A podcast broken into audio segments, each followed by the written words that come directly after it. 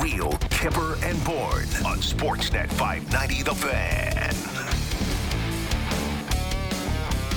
Hope everybody had a good weekend. Mine was good.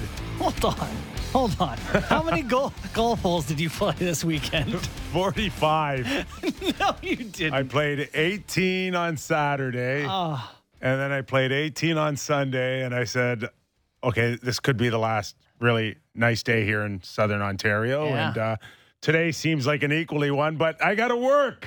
wow. And I Big couldn't jealous. play today. Big jealous. So I, I treated yesterday as if it was my last good golf day. I was stuck teaching my son to ride a bike. Oh God, how mundane is Working his that? So, plenty to get into, including the Leafs. John Tavares, two goals. The Vancouver Canucks, guys, is a national story right now. We saw after hours with Jimmy Rutherford, and Scott Oake, and uh, John Garrett. And I want to get your thoughts on that and how he came across and where the answers there. So we got we got a ton to get into, but I did play 18 holes uh, with some friends, and then I I played another nine on my own. Yeah. and I think it was the fourth hole. I hit a six iron about uh, 190 Mm-hmm. that rattled the stick Oh, and dropped within like a centimeter of the hole. And I'm no one like, there to see it. I'm like, thank God it didn't go in because I don't think I would tell anybody. it is the great debate. If you get an ace by yourself, like how much is it devalued? So I, I'm lucky enough to play at non-private courses in Toronto, Yeah. and you'd never play alone ever. So This is you- never going to be an issue I for would you. literally never have that problem. But that thought does cross my mind. If you're playing alone, which is nice, playing alone is very nice. It's very peaceful. Maybe you can even listen to some music if you want. Yeah. and Borny wouldn't get pissed off. I'll at allow you. that if you're solo. Yeah. But I just I think it's a scary thought, and Kipper almost had it. Yes. Yeah. And then I discovered uh, at around 6.30 when it was getting dark, I, I played my best golf in Yeah? the dark. Just close your eyes next time. It'll be fine. All right.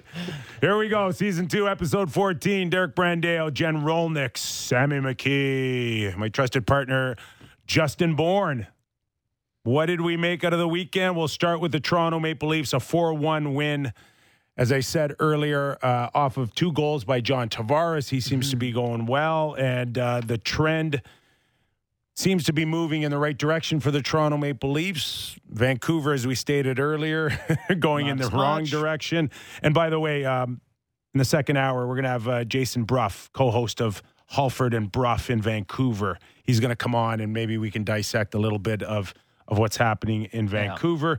Luke Gazdic, of course, uh, now doing some analyst work with Sportsnet. He's going to bring his 140 NHL game experience to uh, our show in about uh, 40 minutes. So we got a great lineup. Stick around wherever you're watching or listening. YouTube channel, Sportsnet Now, podcast, iTunes, Spotify. We're glad you're aboard. Yeah.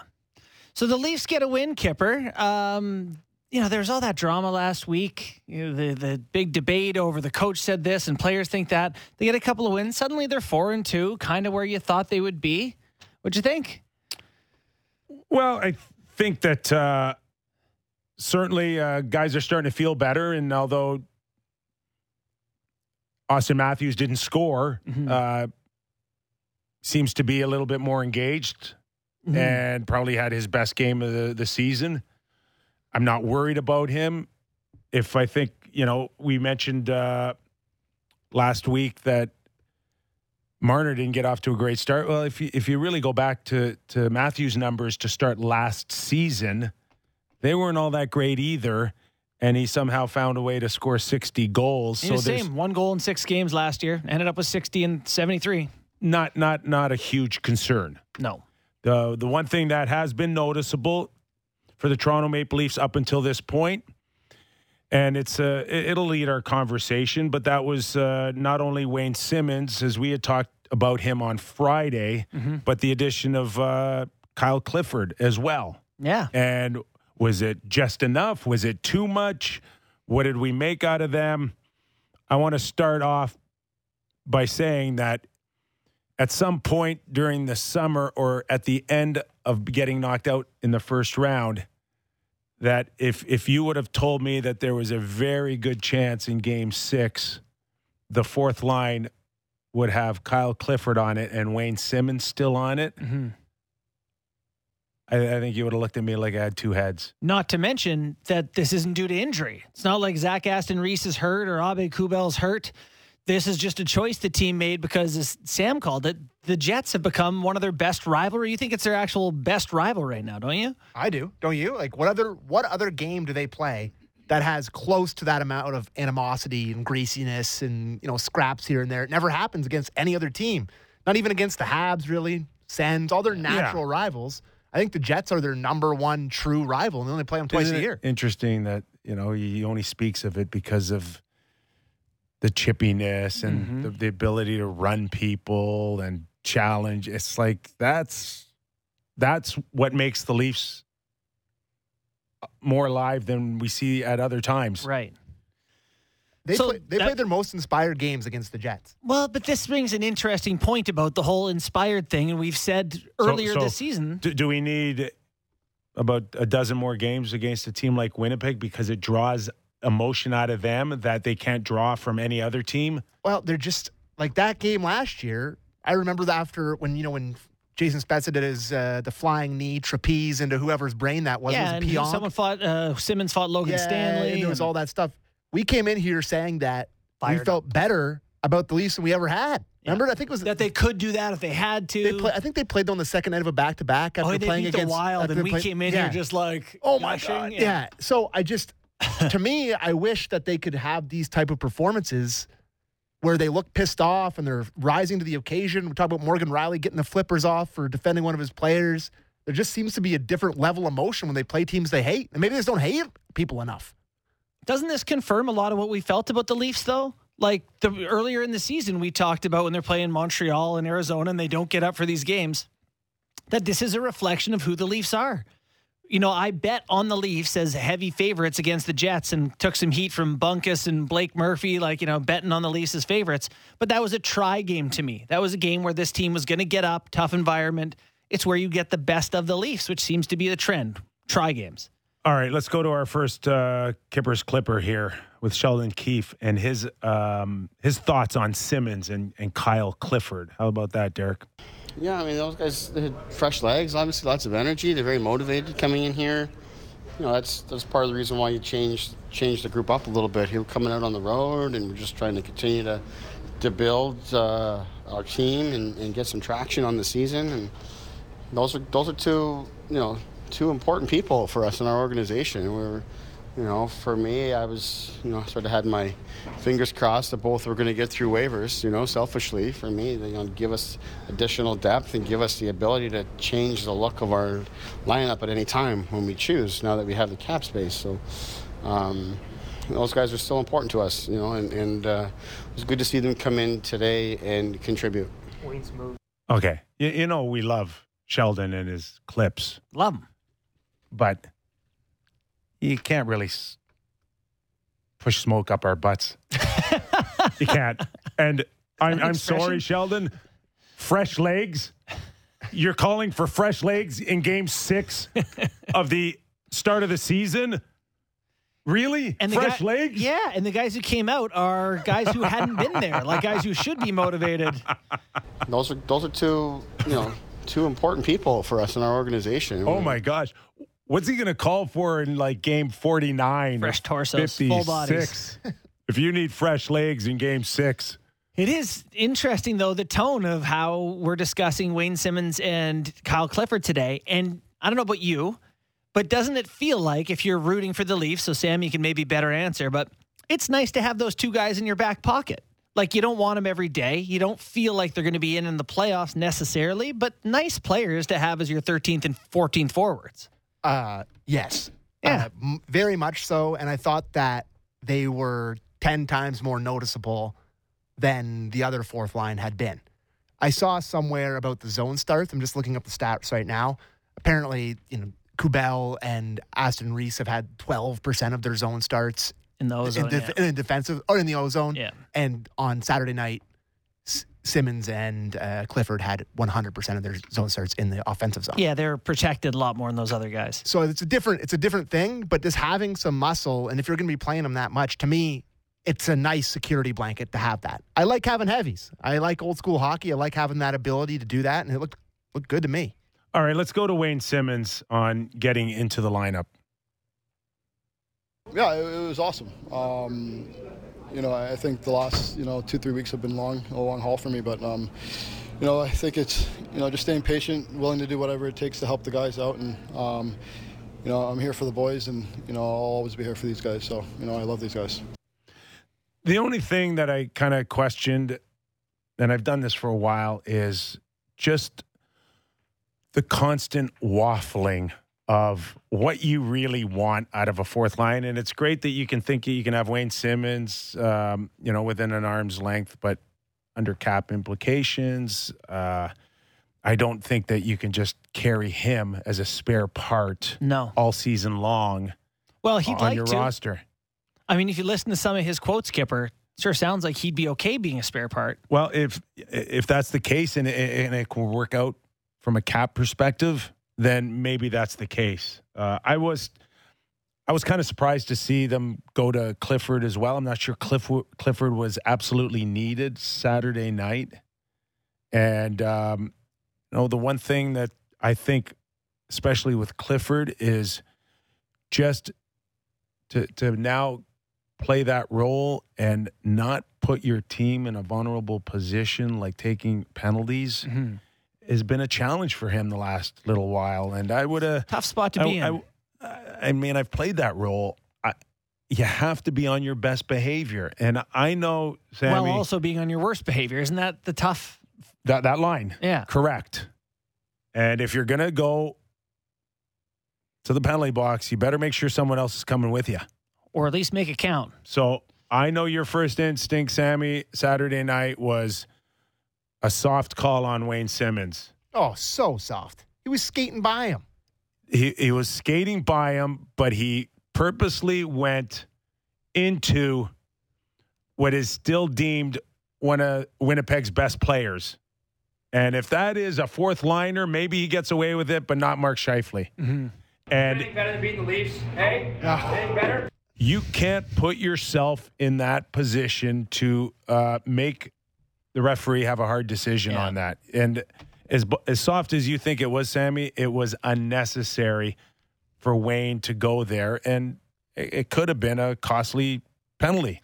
You know, when I zoom out and look at these guys being put in the lineup, is this not what you have kind of been saying about the Leafs? That I think Colby called it having personality in the lineup. Like you made it, they made a statement to the Jets going into Yes. Winnipeg before the game started Yes. that we're, we're not going to be just run over It's- tonight. And it's just not a statement to the Jets. It's a statement to like 19 other guys. It's almost as if you are are putting them on high alert that that we're going to do something about it and it actually helps the team kind of galvanize. Mm-hmm. It helps a guy like Morgan Rielly be on a ha- have his have his wick a little shorter than usual. Yep. So when he did go after Morrissey, there was no hesitation.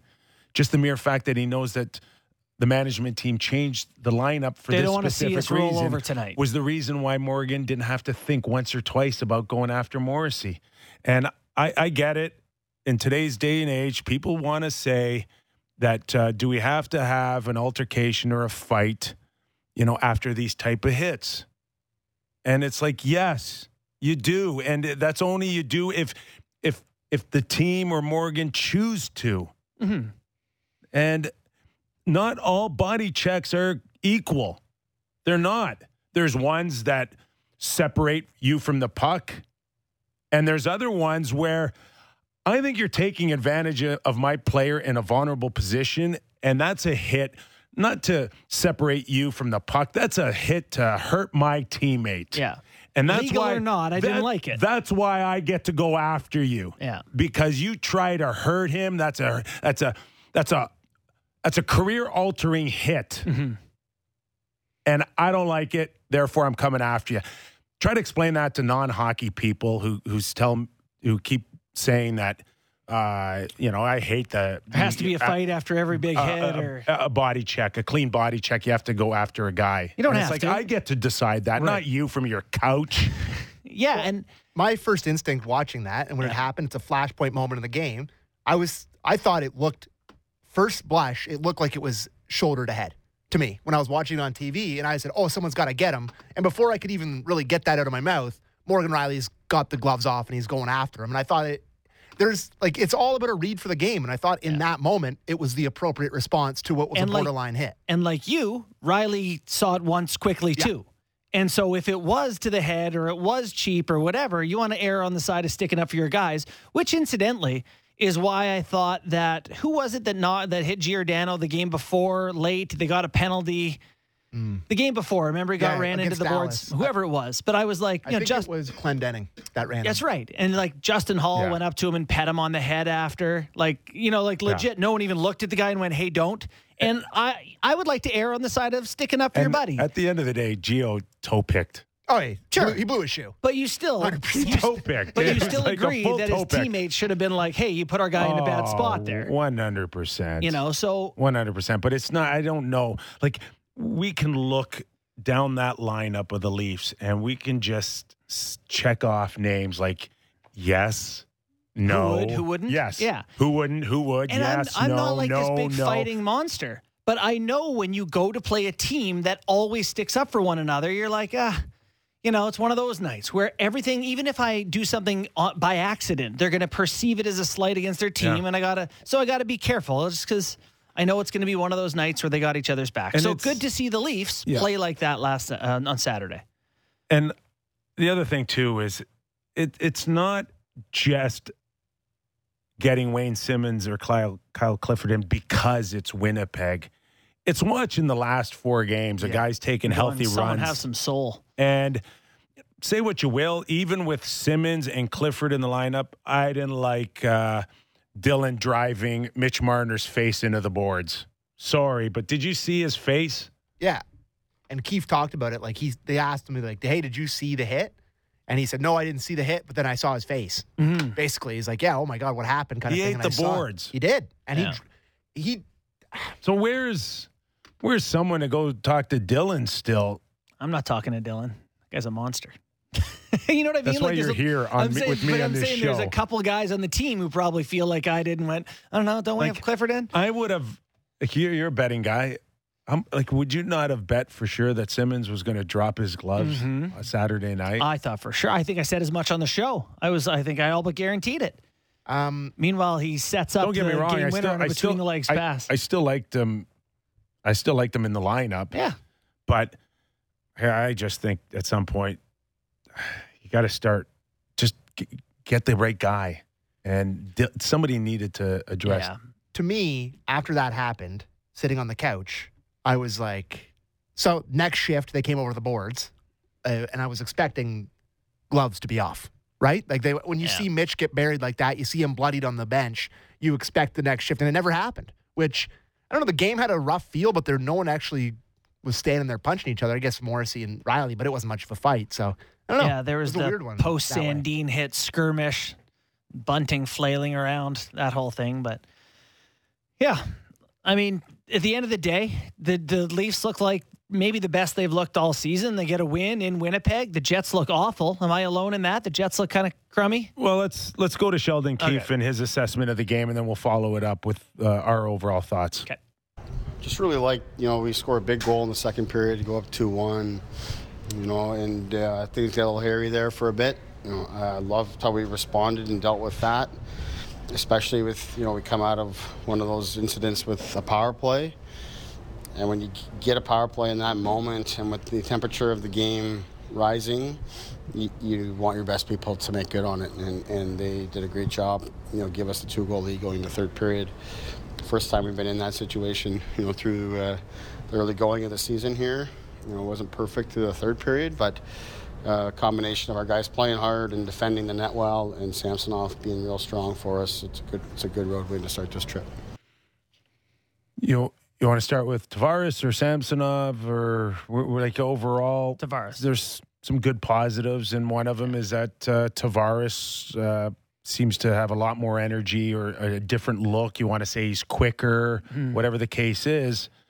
I think he's done a terrific job, especially with uh, 34 not finding the back of the net. Yeah, that's one of the. He actually made a change this offseason, apparently. He had been with Dawn Braid, skating coach for like 14 years, switched it up to one of the Leafs guys, worked on getting lighter on his feet uh, in his stride, and does seem to be more efficient getting around out there. And maybe it's early to jump the gun, but if you look at his uh, underlying numbers, his like not just his points, but his shot attempts, his chances created, his defensive play, like he's up, up, up, up pretty much across the board. So uh, whatever he did this offseason has made a significant difference. And all of a sudden, it takes them from a, lo- a team that's like, okay, Matthews, Marner, Bunting, let's go, to a team that can win when those guys are just okay, even though they're pretty good.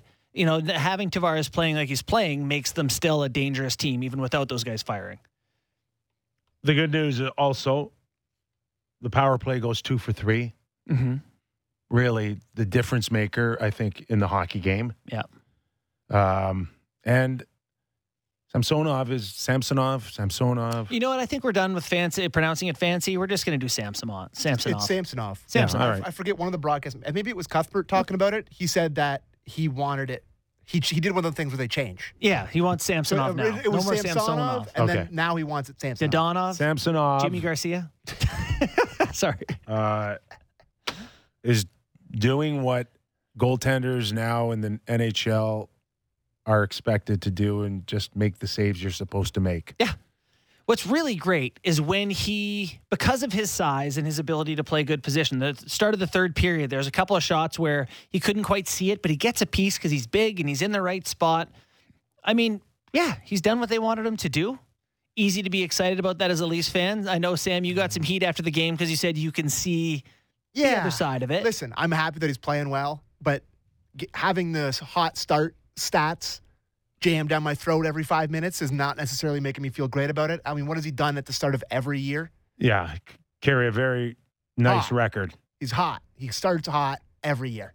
And then we know what the other side of it is. To me, he's been good. He's made the saves he needs to make. Like you said, he's been good enough. But I can just kind of see the warning signs to me. Don't I? You know what I'm saying, or am I way off here? No, I do know what you're saying. I've seen enough pucks go through Sam Samsonov in the early going. Um, I could see it, but no, he's been awesome. By the way, he's the second goaltender in history to begin his Maple Leafs career at 4 0 0. The other, Frank McCool, which may or not may or may not be a real name. It's an Uh, unbelievable handle. started I put 6 it 0 in. 0 in 40, 44 45. You think Frank gave himself his last name? Frank McCool, his last name was something totally different. He was like, I'm a- Frank. Uh, um, Makopoulos or, you know, Makulakopoulos or, uh, and I I'm- shrunk it to McCool. Like, uh, what do you, like, I'm Frank what are you- McCool. I what are you smoke cigarettes and insinuating about. Frank? That's an awesome name. That is the best Old last Frankie name McCool over maybe here. in the history of hockey. That was actually my nickname in high school. Frank Frankie McCool. McCool. With the name so of the he's got Camel a chance to to go after McCool's record here. Cool. I don't, I'm sure he's a real person with family that probably listens or something. But anyway, What? We love the last name. yeah, he just sounds like a made up person. Um, all right. Yes, he'll catch up to old Frankie McCool. Okay, so- let's hear Keefe on Tavares before we All right, we'll switch go to on. full. Yeah, for All right, sure. Keefe Good on call. Tavares. I was going to say that you know that he has said uh, y- you know it, it- this offseason was really good for him. He was healthy all through it. That he could really push and really challenge and look to add to his game and and improve his game. You know, and then of course he had the setback in camp that you know stalled him a little bit. Um, didn't get the, the same momentum going into the season that others might have had, and doesn't seem to have affected him. If anything, maybe that time off is giving him a little more, little more juice. Um, yeah, he, he looks really good. You know, two two very important goals for us here tonight. Um, but more importantly than that, I think he's just been he's been really good in each game. He's you know, five on five. He's he's, he's been really good. His line, you know, uh, whether it was Malgin there, Robertson now, the line's been pretty consistently good for us. Okay, and Sam, I think you touched on this, or maybe you too, JB, that it, there's no question that this is the best feeling Leaf Nation would have out of the six games. Mhm. After this game, yeah. No doubt. Here comes the but. Yep. I'm watching Van, or I'm watching uh, Winnipeg, hmm and I'm going that that team. That team needs to blow up. They do. Agreed. It's over. You know why? Because they're going to finish 22nd They this year or something. Not they- bad enough to be. You, you you came out with a four one victory on a team that is completely playing for themselves individually. Interesting And observation. I would think the leader of the pack, and no surprise, is is Blake Wheeler. oh. Yeah. Like I'm watching him, and I, I don't. I know he's getting older, and I know there's still a, a couple more years on a on a contract, this and next at 8.25. But the whole thing of being stripped of your captaincy and not even having a letter after that, and what he must feel coming to the rink every day.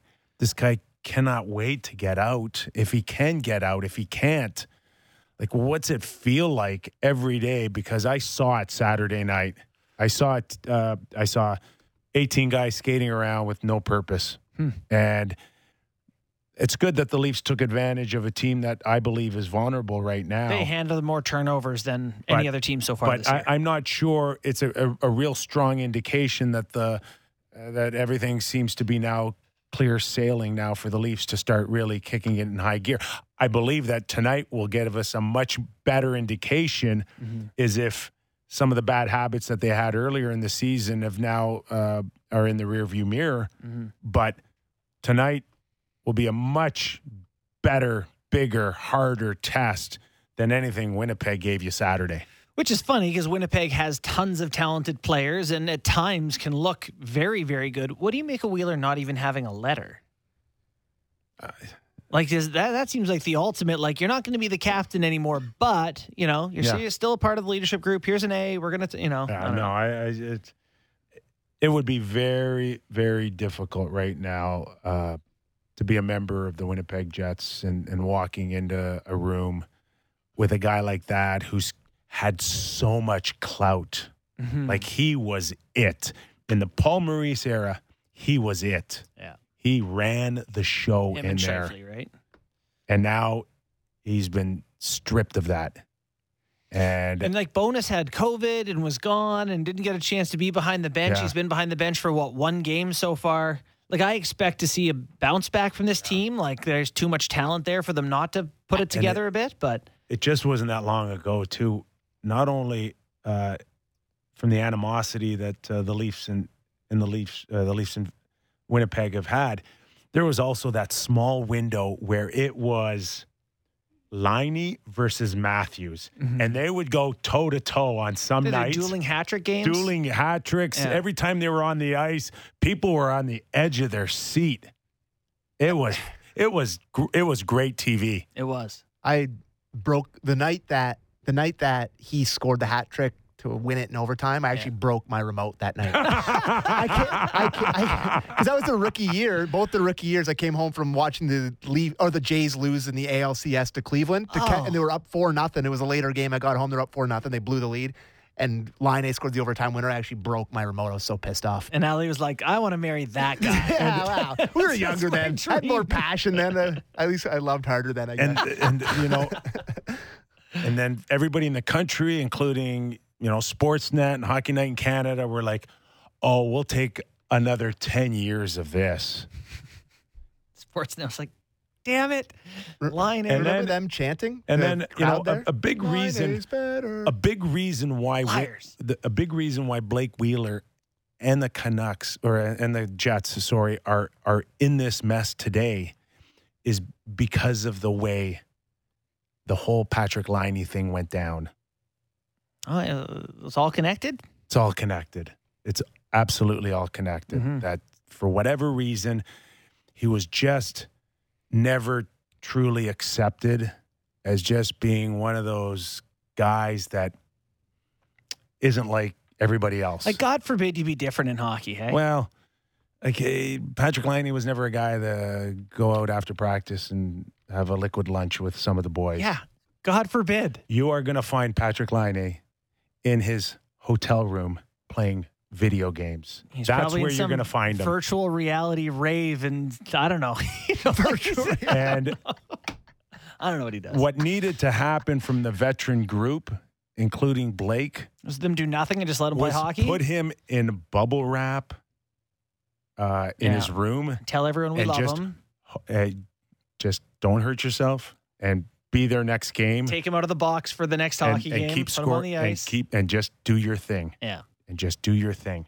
But it just never ever uh, got to the point where he was comfortable and happy. And you know, to to give Blake maybe a, and and others in that leadership group a little bit of a, a benefit of the doubt too, is that you know there were times when Patrick's game wasn't strong enough Sure. to to maybe cheat on occasion, and Yeah. we've all seen it. Well, he's a rookie and he's his And- self worth is based on goals. and that was kind of tough i think to to watch that if if a guy start thinks if a guy that young starts thinking that he's got preferential treatment because he shoots the puck so well to cheat to blow the zone then that might be able to that that might be something that could grate on others Mm-hmm.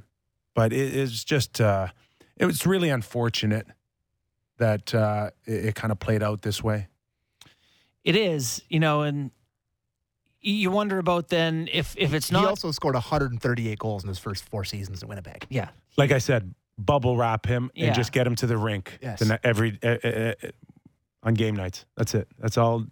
Really, they should have done with him. So then, what now for the Jets, where they're at with Wheeler, with Scheifele, with Ehlers, with Connors? Like I just mentioned, a ton of good players. Didn't didn't Scheifele ask for a trade or uh, there was a trade conversation about him this offseason? There was something that I remember. Maybe I'm crazy, but I remember there being a, a conversation around him being traded. I vaguely remember something of that sort. What's his contract look like? I think he has one more year with Wheeler. Are they not in the same? No, I think they might have more. I think they're two minimum two. I know Blake Wheeler's minimum two. No, he's this and next for Wheeler. Okay, I, I included this. yeah, year. and uh, Scheifele Same. is this and next. At Yeah. 6.1. God, he's owed yeah. money, huh? He's owed back pay. I think in the next uh, twelve to eighteen months, you won't even recognize this roster. which it's so tough to do that because Wheeler's got a no trade, no move. Scheifele has Wow, a Wheeler's modified no Whe- trade. Wheeler's ready to go anywhere. You think he would? Oh, come on. Wouldn't you want him right now? He's uh, 36, is he? Oh, Uh, oh. Uh, not not from what I saw Saturday night. no. I had like. Hey, can you show me better, please? yeah.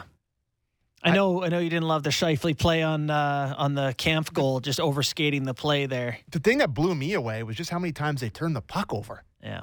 It just feel like it felt like that was the most chances the Leafs had in any game, and a lot of it had to do with with how many times the Jets just gave them the puck. So it's Funny, not good. because they do have They this kind of so like next wave of talent, right? Like if they built around whether it be, well, I don't know, Dubois says he's not going to stick around, so I don't know what you do with him, but you know, it's Connor and they got uh, Perfetti that they like. They got some some guys. Uh, I don't know. They were so close too. They lost to Marc Andre Fleury that that year when they lost. I think they lost to the Caps in the final, right? When they that first year when then was that right? I can't keep all track of all Well, these years. during the year No, they, they beat were- the Oilers in yeah. the the coming No. out of the bubble. They No, went to the conference final. Yeah, but they went to the conference final when it was wasn't bubble hockey too. Like they had some chances. They Yes. they they were really knocking on the door. Like Yeah. they were a true contender. Now it's all done. Toronto Maple Leafs will see Vegas, who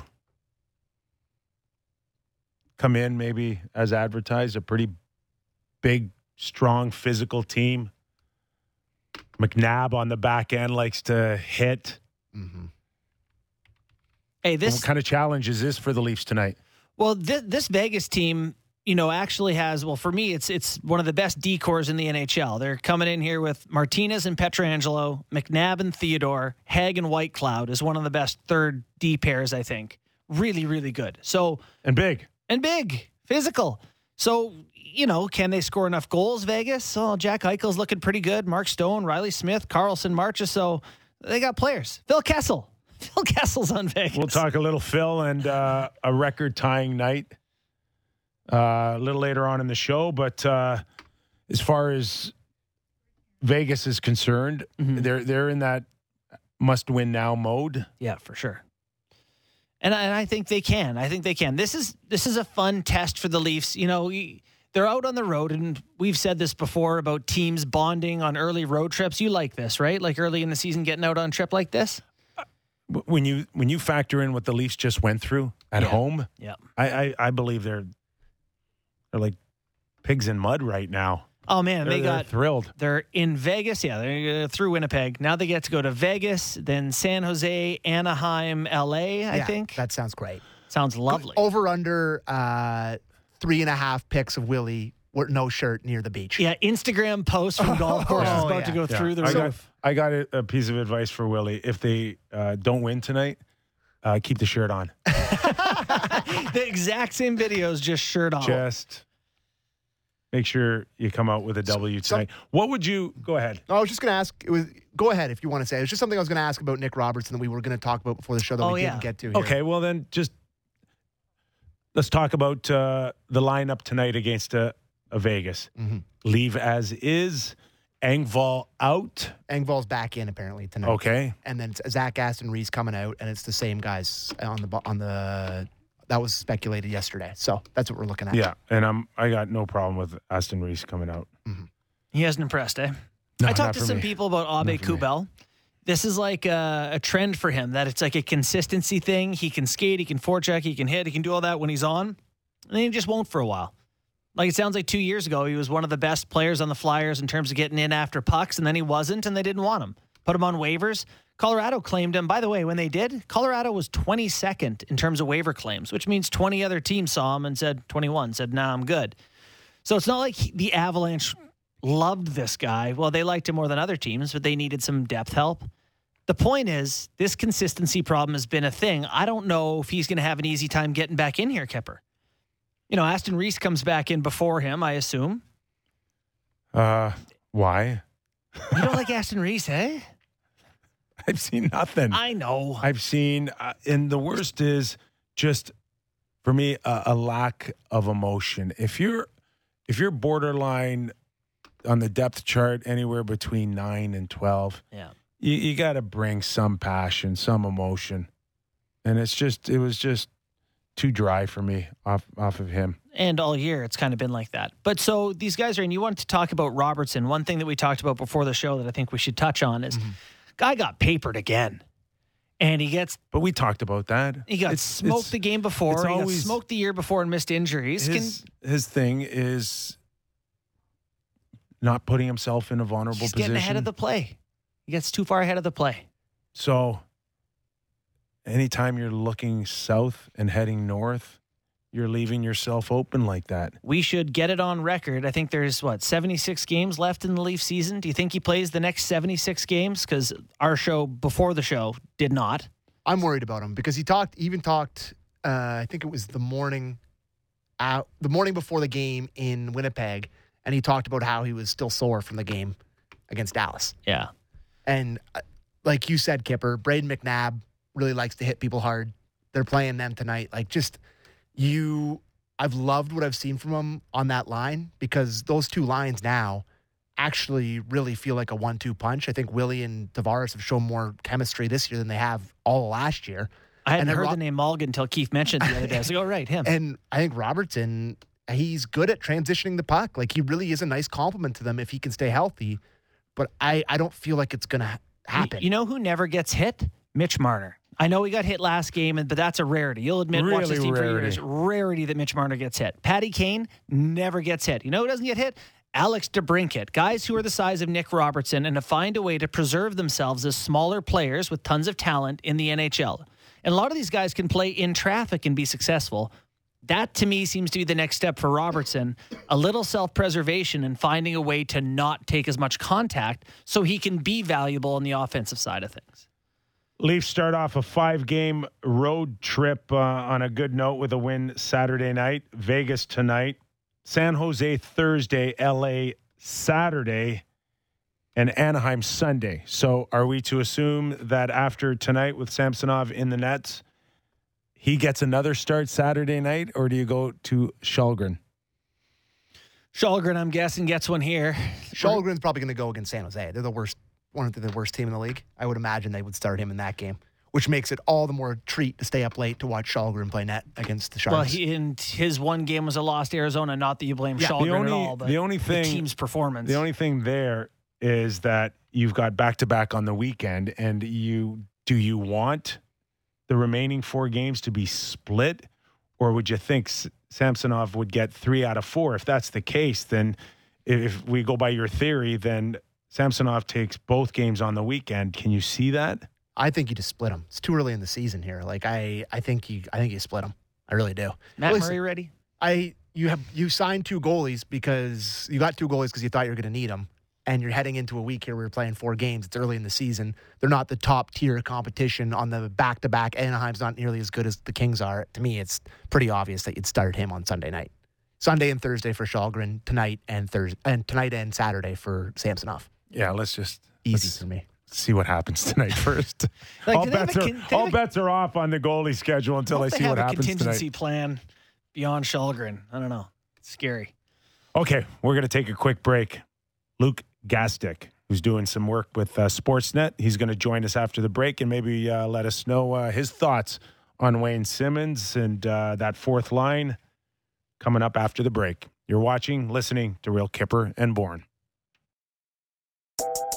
Dive deep into Toronto sports and the NFL. The JD Bunkis Podcast. Subscribe and download the show on Apple, Spotify, or wherever you get your podcasts. CJCL Toronto. This is Real Kipper and Bourne on Sportsnet 590 The Fan.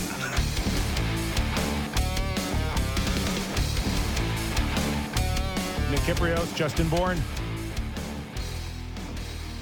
Our next guest was a pretty tough guy. Tougher than me. Pretty low bar. I, I don't know. There's, there's nowhere to go after that. I mean, it- I'm laughing already. that is uh, that is stating the obvious, isn't it, Luke? I did my best for 11 years. I did my best, Nick. Luke Gazdic uh, joining us now. Uh, Luke, you worked with uh, JB on Friday. Uh, did he let you get a word in edw- edgewise, or do I need to talk to him?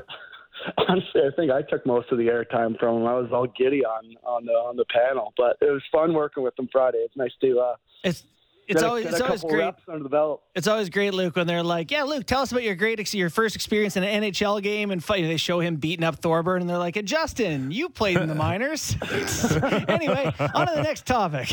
no, no, no, no. You're you're the one that's uh, making Yeah, us you look grinded good. too, buddy. right, right, right. Uh, so listen, you're you're born and raised in Toronto, correct? Uh, grew up a Leaf fan. Born and raised in North York, yeah. Uh, grew up here my whole life. Obviously, went away to play pro for years, but always come back here in the summers. Used to ride the subway down to the Gardens, you know, when I was young, and been a Leaf fan for for as long as I can remember. Went to high school in the city here, St. Mike's. So I've been I've been Toronto my whole life. That is awesome to hear, and uh, another tough guy in broadcasting. Can never have enough of those. There's a few. We got Louis DeBrusk. And then, Hey. Yeah, we got a couple. Well, So- I always said that tough guys and goal, tough guys and backup goalies make the best analysts because they watch the most hockey. They just sit there watching it. It's just not the watching part, though. It's the the one that understands the dynamic of a room, mm-hmm. Right, right. right? And Sure, we yeah. we are the less we are the least clickiest guys ever. We have to get along with everybody, or else we're screwed. No, you're right, a hundred percent. As far as the Leafs are concerned, what were your thoughts on going back old school style with Wayne Simmonds and Kyle Clifford on the weekend? Yeah, I kind of liked it. I know how hard it is to go, regardless of where they are in the standings. Going into Winnipeg's hard on any night. I always found that it's it's just a smaller rink, and the fans are loud, and they they always play hard at home. So adding that little muscle to your fourth line, I absolutely loved it. It paid dividends for them. Obviously, can't get in that goal, but every now and then you just kind of got to remind people i think uh, that you have that in your lineup and you're not afraid to use it so i was i was all for it i thought both of them played well too so it, it worked out well You know what's we were talking earlier in the show. Like there seems to be an arc between, you know, getting in. I'm sure when you get in, you want to show people your value and what you can do, but also not doing anything stupid, taking penalties. You know, how hard is it to walk that line? And and wouldn't you expect some of these guys who've done it for a long time, like Simmonds and Clifford, to to kind of know where that line is? No, it was the toughest thing for my career for sure. Like I remember, you know, when the hit happened, right? You can just see you could see Simmer's face, and it's like trying to figure out these situations and dissect them as the game goes on. And uh, you know, like you said, trying to walk that, the last thing I would want to do is take a minor because I would be just getting roasted and, and playing grocery stick in the middle of the bench if I took two. But uh, I mean, it was always something I had to I had to watch. You got to play tough. You got to play. You got to intimidate, but you can't be stepping over the line. Sometimes you have to every now and then just to remind them. But um, it, it definitely was one of the tougher parts of my career for sure. I mean, that was where most of my ice time came from. If I could be dependable and reliable, and, and also do do the physical things that I that I was willing to. Toronto Maple Leafs will take on the Vegas Golden Knights tonight. Uh, Luke, one of those teams where the last few years you're saying, okay, uh, maybe it's Vegas's time, uh, but they will come and you know, just from your experience against a team like this, they will come big and heavy. I, I think that uh, pretty clear that uh, Wayne Simmonds will hold another spot in the lineup tonight. Yeah, Vegas is no joke, and I actually remember getting called up for this road trip to go this West Coast swing. I mean, people talk about how hard it is going to Western Canada. I mean, even though Buffalo just walked in there and took all six points. But I mean, going down to Cali, I know they throw in uh, they throw Vegas in there now, but doing the San Jose, LA, uh, usually ending in Anaheim swing, that's a tough one, man. And they used to be a lot heavier, but it's still a tough road trip. So not even just the Vegas game, it's good to have some some big bodies like that um, for for what's going to be you know pretty tough road trip for them. Depending, I mean, Anaheim's not playing well, San Jose, but it's still a tough road trip in my opinion. So the Leafs have Simmonds and Clifford, the two, these two guys who have stuck up for their teammates and been effective. But do you think they're long-term solution? Like, do they need to get some younger guys who stay in the lineup more? What, what are your thoughts on on I guess the permanent solution for the Leafs fourth line? I mean, they got to. You have to draft builds from within, but these players are very hard to come by. The guys that can, the guys that can play bottom six minutes, you know, accept that role, play hard, stick up for your teammates and also be able to play a regular shift. Like these, these are tough things to come by, and you know these guys can still do it. Simmer's slowing down a bit. Uh, I think you can see it. He's had a good, good long career, but in the future they're going to have to be looking for some guys. I think just to add a little more, you know, a little more oomph to the to that uh, to those 12 forwards to that unit. I don't know where it's going to come from because these guys are just so hard to find these days. The Tanner Jeannots, guys that that can kind of do it all. Um, and I'm excited to see where they go from there because they definitely add a couple pieces, in my opinion. We're joined by Luke Gazdic uh, with Sportsnet, doing some analyst work along with uh, my buddy here, uh, Justin Bourne. Earlier in the season, uh, when asked to talk about Jack Campbell in Edmonton, Connor McDavid talked about the Edmonton market probably not being as intense or has having as much pressure, if I can paraphrase, as Toronto. As a guy growing up in Toronto and a guy playing in Edmonton, is that a fair assessment? Because I got to think with the slow start for Jack Campbell, he's feeling something out west. I know. I heard Connor say that too, and I was running through it in my head. I, if I was going to compare it, I'd say that Toronto there's more pressure here in Toronto, but it's tougher publicly in Edmonton. Uh, I, I think the media coverage is fairly similar, but Edmonton's just so much smaller. There's nowhere to hide. Hmm. These guys live out in Etobicoke or whatever. You have your, you know, if you have a girlfriend, you can stay there. Like you, and you go out in Edmonton. I remember going to get a coffee. I'll, I always tell the story. Just going to get a coffee, Starbucks, whatever. And the barista said to me, "You know what happened on that third goal?" I'm like, "I'm like, buddy, it's 8:30 in the morning. Like, hey, just cream, buddy, my, just cream." I'm like, "Can I get my americano and like just let me get to the rink first? Uh, but it, it's it's true. Like, and when I, Connor was playing there, it was even worse. But even for a guy like me, it was just kind of blue collar fourth line guy, man. Like, you can't go anywhere. You can't go to a restaurant. You can't go to you know out for you know dinners and stuff like that without somebody running into your grocery store. So, I think there's more pressure in Toronto, but there's less places to hide in Edmonton, and it can really wear on you in those long winter months. So, I, I think Jack's going to come back and and and have a great uh, great great start, great year here. But uh, it's definitely not tough uh, tough when you're when you're not winning. Didn't you say you guys had to walk through a bar in that uh, rink too in Rexall? Oh yeah, old Rexall Arena. You literally walked through the underground bar. Like I'm not kidding. Like through a bar. so you imagine all these Edmontonians drinking all game, and we're getting shelled, whatever it is, five six one, coming off the ice after that one. Those were those were never fun walks. I'll tell you that. Yeah. Oh, go ahead, Kipper. I was just going to say, just to follow up on Edmonton, uh, is is is Jack enough to get them over the hump here, or uh, is it unrealistic to to think that you know Jack is it? I mean, where, where do you see the most help needed for Edmonton to get over the hump? I mean, this is as much as they could ask for. They wanted a, a reliable starting goaltender that has, you know, good attitude, that's put up the numbers before, that's Jack. He's just got to stay healthy, right? And knock on wood, that's been his thing is he can't stay healthy. But I played with Jack. He was a Dallas Stars draft pick. I had him in Texas. Oh, I didn't have played with him, didn't have him, but we were in Texas, and I know his competitive level. He's one of the best guys, best teammates I've ever had. Uh, I think the Oilers need a couple pieces. I, I don't think they're ready yet, but stick Jack in net, Soupy in net with 97 and 29 up front. You never know what's going to happen. So I, uh, I'm hoping they uh, they they make the final, you know, push this year. But I think Jack is definitely a step in the right direction.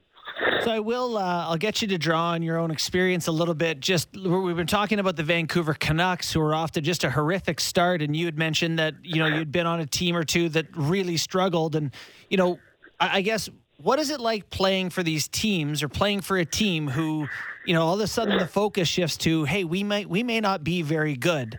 You know, I, I guess does it just become every man for himself? How do how do how does the focus change when you recognize your team might not be any good? It's a strange situation. Uh, when we were at the, studio on Friday, I told you my rookie year in, in 2013 with Edmonton, we started the year one and six, and I think our first 15 were three, ten, and 2 Mm-hmm. And I mean, I mean, you're walking in the dressing room like you walk in a, in the old Rexall. You walk through kind of the equipment manager, then into the equipment, you know, office, then into the lounge, and usually when you're winning, there's music on, and you know, guys are bubbly and stuff like that. We're walking in 0 and 5, and like there's no music on. You're just wondering who's you know who's getting fired, who's getting sent down. Am I getting Mhm. waived? Um, you know, like what's happening here? And it was it was just like walking on eggshells every day. It was it was a very strange atmosphere to be around. It's really intimidating, and I guess definitely not fun in the long run. But I've been there, and man, you look at your roster and you're like, I mean, I remember looking at Edmonton, Taylor Hall, Jordan Eberle, Gagner, Nugent Hopkins, Yakupov. We had this team stacked full of young talent. We just couldn't put it together. It's not only frustrating, but it sucks. It's just not fun. That's when you your your leadership group has to bring a team together, no matter you know whatever the circumstances are. I mean, you need your four or five guys that you mentioned. Do you recall anything the to meetings or you know parties? That's something that could bring guys together because that's all you really have. Yeah, I think we tried everything. I mean, uh, nothing against our veteran core. We did have some great veteran guys. Boyd Gordon, Andrew Ference was our captain. Uh, Nick Schultz on defense um, played over a thousand games. I mean, we had some great vets. We just couldn't put it together. We had the closed door meetings. We, you know, we uh, got a curfew. Like all, we tried everything, and uh, just unfortunately for that year in Edmonton, uh, Dallas Eakins and our team, we just didn't mesh, and, and it just didn't work out. That was a tough rookie year for me. I was going around fighting everyone in the league, just trying to stay up. And like you said, it was. I'm not saying I was on my own page, but at some point you got to look out for number one. So I was trying to stay in the NHL as best I could and block out all the other noise. Hey, listen, uh, march into the the big wigs at Sportsnet and say, hey, listen, you know, I mean, don't do the same thing you did to Kipper and, and burn him out. I'm I'm, I'm going to be here for 20 years, so just pace pace me, okay? well, I'll take it a step at a time, Kipper. All right. Hey, Luke, thanks for doing this, man. Really appreciate Guys, it. yeah, thank you. And uh, Barney, I'll see you on what, Friday? All right, buddy. Sounds good. Okay, thanks for having me, guys. Thanks, Luke. All right. Luke Gazdic He was saying doing a nice job. he was saying on Friday, I, we showed the Arbor Jack Eye fight, and I was like, "This Jack Eye's a monster, 6'4", 240. and uh, Luke was like, "Yeah, I was too." you, know, I was like, you know, I think he was 6'4", 245 or something. He said that his his are. first year, uh, I forget who the coach was. He, he mentioned Eakins, but someone told him like, "You're just too too big. Like you just got to drop 10, 15. You're playing with too much meat." Like like 250 me, two Well, I don't know. He he cut it down. He said to whatever two thirty or Yeah. something like that. But like that's just so much person. He beating up Chris Thorburn, who was tough as hell. So for his first Yeah. fight, He went he went the heavies. Like Yeah, Jared no. Boll, Anglin, he fought a couple times. Westgarth, Peluso, Chris Neil, Crombeen. Thorburn, Mike Brown, like all the tough guys. He Yeah. went. That's a tough job. Well, I think an it helps for a few, including Wayne or Clifford tonight, that you know Ryan Reaves isn't in Vegas anymore. That's nice. He's somewhere else. Is there anyone else that? I- uh, Kipper, how insane is it knowing you're going to have to fight someone who's just like a, a giant? Oh gosh, you, see, you kind of almost try to trick your mind into kind of forgetting about it until just till it's time. till it's time. That doesn't work. no, I've, I've had it things I dread later in the day, does. and I know Like, it's coming. What are you going to do about it? Just sit in a puddle all day? Of my own pee, yes. No, no, no. Trust me, that's uh, that's. Thank goodness, a lot of guys don't have to Yeah. deal with that. Like, how many guys truly now feel like that?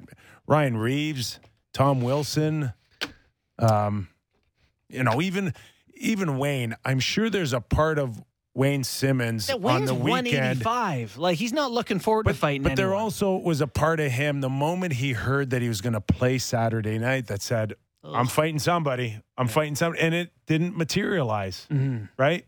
So, just there's I- some I nights bet you you, knew for Kipper. sure you were going to have to do it, and I, Brand, I knew it on a couple occasions uh, against guys like Tony Twist and. Uh, make that sound again. Jesus Christ, Kipper. Chris Simon, Tony Twist. no, no And chance. like, what, uh, deal with it when it happens, but and pray.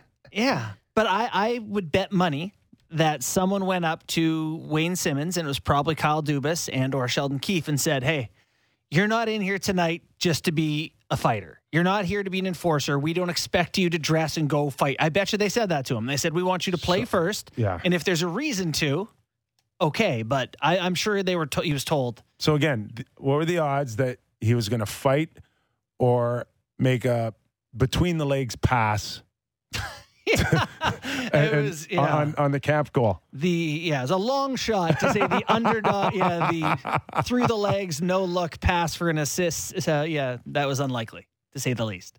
It must have felt good though for him, Yeah, you know, I- but that's not why you're there. Kipper, no, it's not why you're there. And I'm I'm the guy who's like he wasn't even trying to pass that to Kampf. Has anyone said that yet? He's trying to make that pass to Mete. But anyway, I'm just looking up. Um, do you know who you fought the most, Kipper? No, I have no idea. I love this question. You yeah, come on, how do you okay, not know? all right. Um, This is according to hockeyfights.com. uh, uh, Randy McKay, No, Ronnie Stern three times, Ronnie Stern. Cam Russell three times, and Yeah. Darren Kimble three times. Those are your Darren numbers- Kimble. Those are your three top fights. The guys you fought the most? I most. haven't heard that name in a while. Yeah, Yeah. just all meatheads.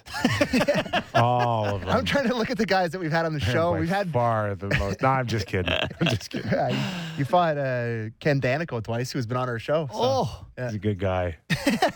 He That's was why- strong. Like, That's why I love mean, hockey. I know it's Just it's actually really a funny bull. talking to some of these guys. Like we had Colin Campbell on our show who fought my dad, and I went back and Yeah, watched the remember fight. that one? My dad like suckers him blind or, or a ref, and Colin came on our show and was like, "Yeah, I always respected your dad a lot." I'm like, "Did you? Did you? All right, different era, I guess." No, but guys now don't have to go through that, which is lovely. Ronnie Stern, I had a couple good ones with him, and he could fight too. He had some very fast hands. Well, Like say, I Vancouver felt- could use a guy like that right now. I always felt that I had to fight at least once to show my team I would. Right? Like I'm not a guy who would Yeah. not do it. Like it just I would. I think I fought- Anywhere, like the supermarket, or just anywhere, or just I'll- in, in a game. I'll get in one fight per year. I'll check the box, and then I'll be like, it better be serious for me to fight a second time. All right, let's change the subject here. Uh, we've got um, a very hot story in Vancouver, Vancouver Bruin here, Mm-hmm. and is it one of those where uh, can they turn the narrative as quickly as the Toronto Maple Leafs did on their, uh, I don't know, Elite Gate? yeah, I don't think they can because the the Leaf solution is just winning cures all. Isn't that the, the most common saying in professional hockey? Basically, you can have the biggest nightmares possible. If your team wins, everyone moves on. That's what's happened here in Toronto. It's already out the window. They win, moving on. The Canucks can't win to save their life. Is Bruce Boudreau going to get win 600? He's been there for 599, six attempts now, and boy, it sure feels like the uh, The trap door is getting close to being pushed there. And they got the uh, you know just the terrible Carolina Hurricanes tonight, who never win. Literally the best team in the NHL. It's almost as, as if that's what you need. A great team to A come in. A great team where you're. I'd take a bad team over the great team, but No. you're just, just to get the team. I would. I, I who played the other night? Colorado uh, and won in overtime. Seattle, Seattle Yes. Kraken, Yes. and then they lose to Chicago. And it's like, Seattle did. yeah, Seattle lost to Chicago last night. I think. Yeah. And you're like, you're you're looking at that, and you're like, that's the loss, and that's the win, Yeah. and it's reversed. It's a stupid sport. That don't make no sense. That made no sense. zero, absolutely zero. Uh, we've got um, Jason Brough, co-host of Halford and Brough in Vancouver, coming up uh, in about uh, 10, 15 minutes. Uh, before that, we watched After Hours hmm with Jim Rutherford, the president of Vancouver. Uh, we all watched it. Sammy, did you get a I had a look at it. you had some look at it? said. Did you watch it? Mhm. Your initial thoughts on how we handle it, and I I get people want to give Jimmy Rutherford credit for for showing up. I do. That's number one. That's what I give him credit for. Not what he said, but him physically sitting in that seat. But he had no choice. Yeah, Of course he does. you What's the always have a choice? choice. Not do it. not do it. Do you want to know the narrative that the Vancouver Canuck fans would have had if they if if Scott Oake announced that he was guesting and he bailed? hmm Do you know what would we be they would be talking about today? That Rutherford not man enough to face the music. Is that is that it? Coward, Yeah. cowardly act to pull the shoot. Absolutely. Ah, people like you would be like, I get He it. had- They're he oh, had five no and one. choice but to show up. yeah, Bad seafood. So, like, I get it. yeah. And, you know, Jimmy's treated a lot of people in media great and uh, very respectful. Uh, but they would have, they would have killed him Yeah. if he would have bailed. There's, and it would have been, you can't face the music. Why? Why Mm-hmm. would you? Like, Jim's done enough too that he doesn't feel like this defines him. I don't think like he has some track record to ba- to say you know to show that he can do the job well. This team well, is falling the apart. but- feeling still is that Jimmy's just starting. He's just getting in there. Is there? Is there? A lot more cleanup than he would have thought at this point. Going moving clean up. forward. They just made a mess with the JT Miller The- contract. The, flash, Well- the flashpoint thing that he said was that we may, well, we, sorry, we may well be in a rebuild uh, in the direction we're going, but we'd like to try to transition this team on the fly. Right? Like he's Yeah, but just- all bets are off, as as Justin just said. Like when you when you commit eight million over eight to JT Miller, you don't get to utter the words rebuild.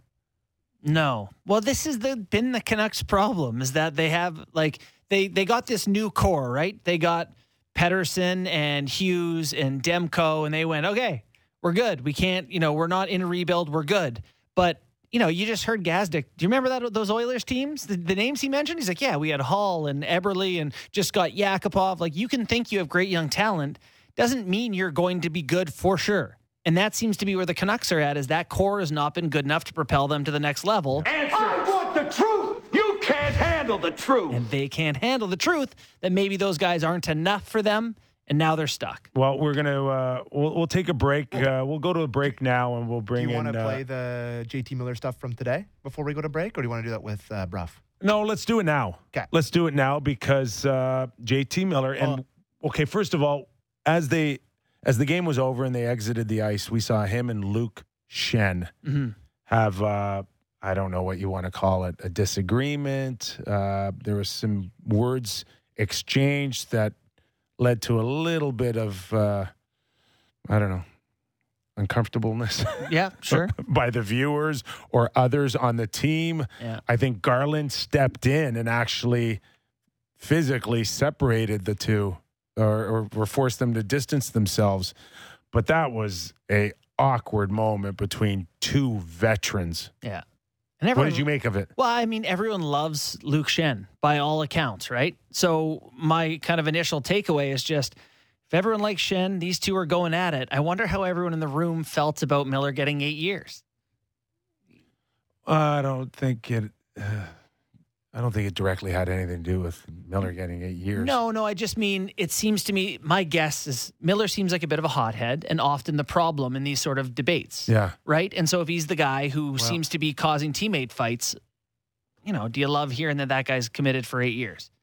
Do you? Uh, jerseys were thrown, by the way. Multiple jerseys were thrown on the ice, Mm-hmm. which is horrible look. And Leaf fans, I've experienced that. Leaf fans would never do anything. Come on, we're above that kind of. Uh, JT Miller responded today. Do we have that clip? Let's go to it. I, like I, got, I don't know. It's more of the same here. I guess I got a job to do. I'm not worried about if people want to come to the game, pay all that money, and throw their jersey on the ice. Go ahead. I don't. I got a job to do. Um, I'm worried about beating the Hurricanes today and having a good start to the game, and us really trying to come together as a team. Not whether people want to toss their gear on the ice or not. Super dismissive. Yeah, whatever. Who cares? Just the fans. Who cares about the fans? What are the fans? Yeah, that, that's not helping him. No, it's not. It's not helping him. It's stupid. It's obnoxious, and it just bothers me. He signed a contract A until second 20, ago. until 2030, the year 2030, two months ago, September 2nd. Like if there's a city you want in your corner, it's the one you're going to be a part of until then. Don't you think that's just dismissive of the fans and their value? Yeah, and I, uh, I I listen to people's comments about JT Miller and Luke Schenn going at it, and they're like, "Oh, that stuff happens," and it's like, yeah, it happens, but what you don't know in that equation is is like sometimes it could be really two good guys, Mm-hmm. For sure, that happens a lot. but if if one of them is if there's an issue with one of them in the room, and I, I don't pretend to know No. exactly what the situation is there, but my guess is in that room, a guy like Luke Schenn would probably get more respect than JT Miller right about now. I think so. And if there is an issue with JT Miller, then it's not that it happens on every team.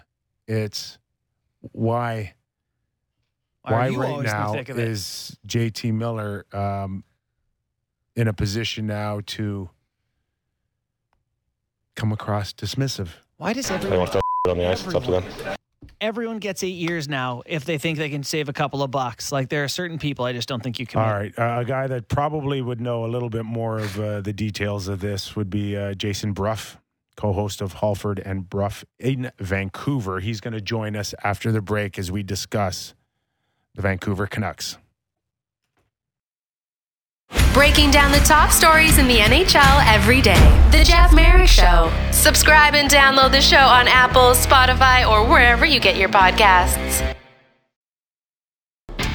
This is Real Kyper and Bourne on Sportsnet 590 The Fan.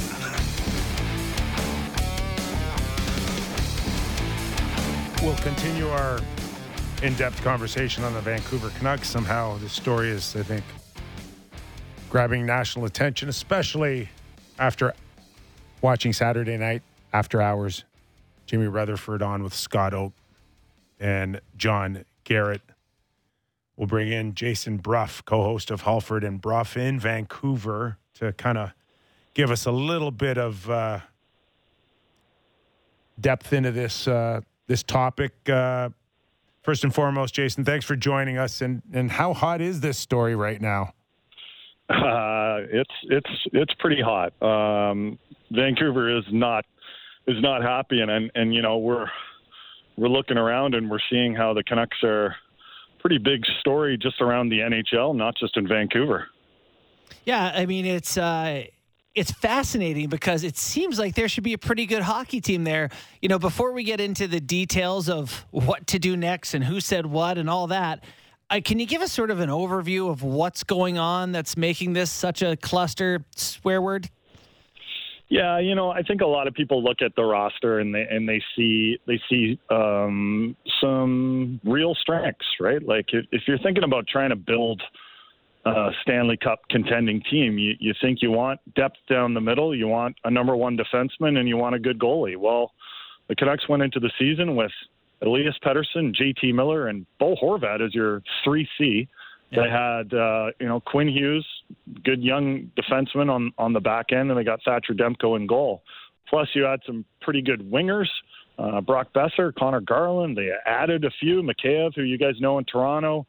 Um, you know, Kuzmenko, who's actually been pretty good. And you think, well, how is this team 0 4 and 2? How are they blowing all these leads? And how are they, you know, so bereft of confidence and belief in, in the home opener? And why is the fan base so frustrated? But I think if you look a little deeper uh, into this team, um, yeah, you've got that depth down the middle, um, but you know, JT Miller was a was a big signing, and he has looked awful. Like he has just yeah. looked terrible, terrible. There's all the high risk giveaways with without any of the the reward that you get for. He's a bit of a gunslinger, right? Um, so he takes a lot of risks and last year a lot of those risks paid off. This year, almost all of them are ending up on the other stick of the other team. Um, and then if you look at uh, if you look at the blue line, yeah, you got Quinn Hughes, but you know you don't have much beyond him. And frankly, Quinn Hughes has been playing too much. Now he's hurt, but he's been playing too much, and uh, he hasn't been very good either. He's been careless with the puck at times, and Thatcher Demko has not been good at all. So this is this is what you get when almost everything goes against you. Before we get into maybe uh, some other things like the goaltending, uh, lots of talk with Jim Rutherford's appearance on After Hours.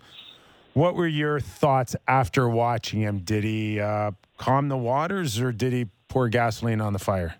Well, he definitely didn't calm the waters. Uh, there were there were there were a number of takeaways. First of all, I was at the Elton John concert on Saturday, so I came out of the concert. I, Sick. I, I came out of the concert, terrific concert, 75 years old and still going strong. I come out of the concert and I didn't have very good reception where my seats were, so I come out of the concert and I'm seeing floods of you know texts from my buddies, you know, like guys that were at the game and be like, "We left in the second or whatever," you know, and and uh, you know all the social media stuff and like, "Oh, JT Miller had an argument with Luke Schenn on the ice. Their jerseys on the ice." And then you know I see the Jim Rutherford appearance, and and you know there there were just a number of takeaways there, but probably my biggest one was. Um, you know, there's a really weird dynamic going on between management and the head coach Bruce Boudreau. And one of the things that Jim Rutherford said was like, and I'd never heard him admit this before. He said when he took the job, it was his understanding that Bruce Boudreau was only signed for last season. And then he finds out that, oh, wait a minute, it's kind of a two-year deal. There was options involved in there, but you know the the way it he's always made it seem as you know Bruce Boudreau is not his pick for his head coach, and yeah. he talks about the Canucks having a bad training camp. He talks about them uh, having poor habits and a lack of structure, and I'm kind of like those seem like coaching responsibilities, don't they? Like it's just such a weird dynamic and uh you know then he talks then then he gets a question about uh from from from one of the fans um via Scott Oake you know, why hasn't this team ever committed to a, a full, you know, rebuild? And he gives the question, or he gives the answer of, well, people have to realize how long rebuilds are. And most of the fan base is here, and they're like, hey, no offense, Jim, here, but you've been here for like a year. We've been going through the same old thing for almost a decade. So I, you know, if is a rebuild a decade because it's been a decade, and we'd be willing to sign up for that right now. Yeah, no, that's, uh, I mean, it's been truly fascinating to watch from here. You know, one of the things when things start to go wrong is you start to look at, you know, what you thought you had with the team and what you maybe really have with the team. And you mentioned all the things that people thought were there in Vancouver. But, you know, you're looking at the names you mentioned, you know, let's say that all those players, the good, you know, down the middle, and you got good goaltending and a, and a number one defenseman, teams have failed with that in the past. Can mm. the Canucks build around Hughes and Miller and Horvat and Demko? Like, can they build around those guys? Are they a core that, if they're better supported, can have success? Uh, you know, I, I, I, think you have to start with the core. Uh, I really do. Yeah. I think you have to look at, um, um, you know, I, I, I'm not blaming Uh, I'm not blaming the, the others right now. I mean, you know, Podkolzin has been good. He's a good young player. Uh, Curtis Lazar has come in and been, uh, you know, a good soldier. Um, you know, it, it, it, there isn't much on the on the blue line, and that was a major issue, staring the Canucks in the face. And Jim Rutherford said he tried to fix the blue line last summer, but you know, how many teams out there have tried to fix the blue line? It's tough, man. There's not many good defensemen out there. You know, right. can't fix it in free agency. Um, we've seen countless teams um, try and fail to fix the blue line. And the teams that, the rare teams that actually do succeed in fixing their blue line, well, look at Colorado. Look at that blue line that Colorado had like five or six years ago. It was dreadful. Look at it now. It's amazing, right? So, um, you know, that is that is an issue that is staring this management group in the face. How do you fix the blue line, and how do you do it without um, losing so much from up front or trading away another first round draft pick or you know it is it's a, it's a puzzle that I'll be honest with you like I do not see a solution to. One of the issues moving forward is Bo Horvat pending UFA. Mm-hmm. If you're Bo, do you want to resign? Well, extrapolate that to Elias Pettersson, who's got two years left on his bridge contract. Hmm. You know, I, I think all these guys must be wondering, you know, I wonder if JT Miller is thinking like, I'm glad I have that money coming to me, but boy, I do not like the situation right now. And Canucks fans would say the feeling is mutual, JT. So he won't last. Uh, you know, and and and and and listen, I I know the question was about Bo. So to answer your question, I I I would be shocked if he's a Canuck next season. Like I just don't see how the Canucks can sign this guy um, commit more to this core, which is more often than not let everyone down. Um, you know, Bo, Bo's a good player, but he's going to be looking for a big contract, um, and I don't know if this group, uh, I don't know if this team can afford can afford to re-sign him and and lock in more of this what is now a failing core. Um, as for you know, you know JT Miller, you know, I, I look back on the last couple of years, and in my opinion, they've made two very big mistakes. And the first one was the Oliver Ekman Larsson contract, where for some short term gain, um, you took on Oliver Ekman Larsson's contract um, and you gave up, you know, draft picks, and you also took on Connor Garland, who doesn't seem to have much market value either at this point, given the flat cap. Um, Canucks have many, many years left of Oliver Ekman-Larsson, and while he is fine as a defenseman, he is very much overpaid. It's an inefficient contract, and they've just done the same thing with JT Miller. You know, I've I've said it time and time again on my show. Do not re-sign JT Miller oh to gosh. a large contract extension. Do not do it because people people said like the worst thing that could happen is that JT Miller walks away in free agency. I said, no, that's not the worst thing that can happen. The worst thing that can happen is that you resign him to a contract that becomes yet another negative asset right away. And that's what's happened. His contract has will kick in next year. It hasn't it hasn't even started. He's like one of those brand new cars that you drive off the lot and you're like I, I can't sell it for the same thing I just guys, stroked it for. Yeah. Guys, how many times have we seen this? I know. You know, we, we, we so we had Don Waddell on uh, on the uh, on our show this morning, president and general manager of Carolina, and it wasn't just to juxtapose the Canucks. It's because the Canucks are hosting the uh, Carolina Hurricanes tonight, and you know we had this conversation with him, and I said you know, Don, you don't really have many long-term commitments there. You know, you've got Svechnikov and Kotkaniemi signed long-term, but those guys are, I think they're 22 years old right now, uh, around there. And he said, yeah, that's by design. You know, like mm-hmm. when you when you get into that phase of you're almost 28 or 29 and you're looking for a long-term deal, teams have got to think long and hard about that. And you got to, if if you do re-sign a guy to that contract, you, you better make sure because while there are some players like you know, Sidney Crosby or Patrice Bergeron. Usually, it's a Hall of Fame guys that you that are still really good good players into their into their 30s, and then there's the odd, you know, journeyman that stays in ridiculously good shape, and Father Time doesn't uh, affect as much as other guys. Like the majority of them. You know, you guys are better athletes than I was, but you know, when did your body start saying like, "Hey, I I can't move as fast as I used to," and that's what happens. Yeah. This morning, and yesterday morning and three years ago. Every day morning. after my 26th birthday, I think. Yeah. Uh, yeah. Uh, as far as the goaltending is concerned, when we think of sh- almost, no, I don't know about sure things, but when we think of goalies that are are next in line to be great, uh, we would have put Demko in there, and I, like I get a lot of fingers being pointed towards maybe even Bruce Boudreau with uh, structure, but these blown leads, and if if Demko finds a way to not have a what an eight friggin' 50 save percentage or a 424 goals against average if he could find a way to shut the door on a few of these leads we might have been talking about a a 3 and 2 start or a, a 4 0 and 1 start or something you know? Yeah, no, I know, and and and I just have a real problem with uh, giving any blame to Thatcher Demko because, frankly, um, you know, the fact that he was so good last season um, when Bruce Boudreau um, came aboard is probably one of the reasons why the Canucks are in the bind that they are right now because they had such good goaltending that I think they it um, it covered up a lot of the the mistakes that they did have. Like the the fact is, if you look at this forward group, there are not many good two way players. You know, and you need a bunch of them. And I, and I think back to the the good Canucks teams of 2011. Um, you know, Ryan Kesler won the Selke. You had guys like um, Manny Malhotra, who's of course on the Leafs bench now. Alex Burrows was a really good defensive forward. Jannik Hansen was a very responsible forward. Great penalty killers.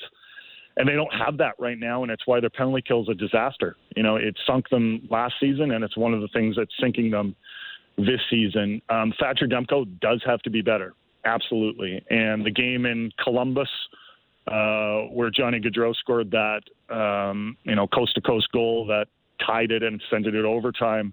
You know, it wasn't Demko, it was Spencer Martin in there. He probably should have done better on on that goal as well. So has the goaltending been been good? No, it hasn't been. But if you look at the amount of breakdowns that this team has had, you know, whether they've been on the power play, giving up odd man rushes that have a uh, you know, power, you know, power play goals against, or sorry, shorthanded goals against.